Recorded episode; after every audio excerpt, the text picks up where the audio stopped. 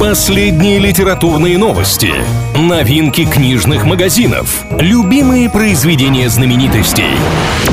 Книга ворот на правильном радио.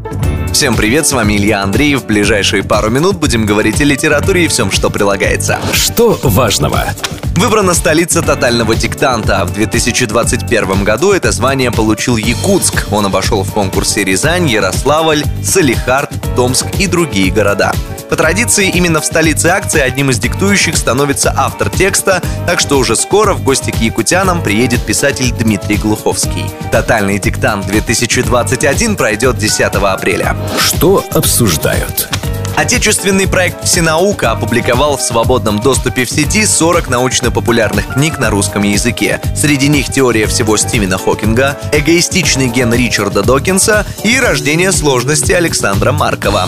Права на публикацию выкупили у издательств на деньги, собранные с помощью краундфандинга. При этом любой желающий все еще может перечислить средства, потому что 40 опубликованных изданий — только начало. Планы у «Всенауки» прямо наполеоновские. Авторы проекта хотят создать целую библиотеку библиотеку научпопа, в которой бесплатно можно будет найти почти полторы тысячи книг. Что интересного?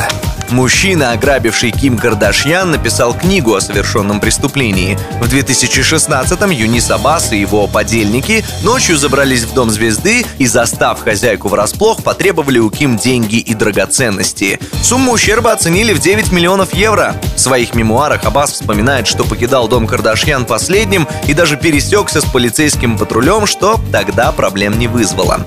Станет ли книга преступника бестселлером – большой вопрос, а вот то, что приговор на ближайшем суде ему вынесут неоправдательный – это несомненно. Книга ворот на правильном радио.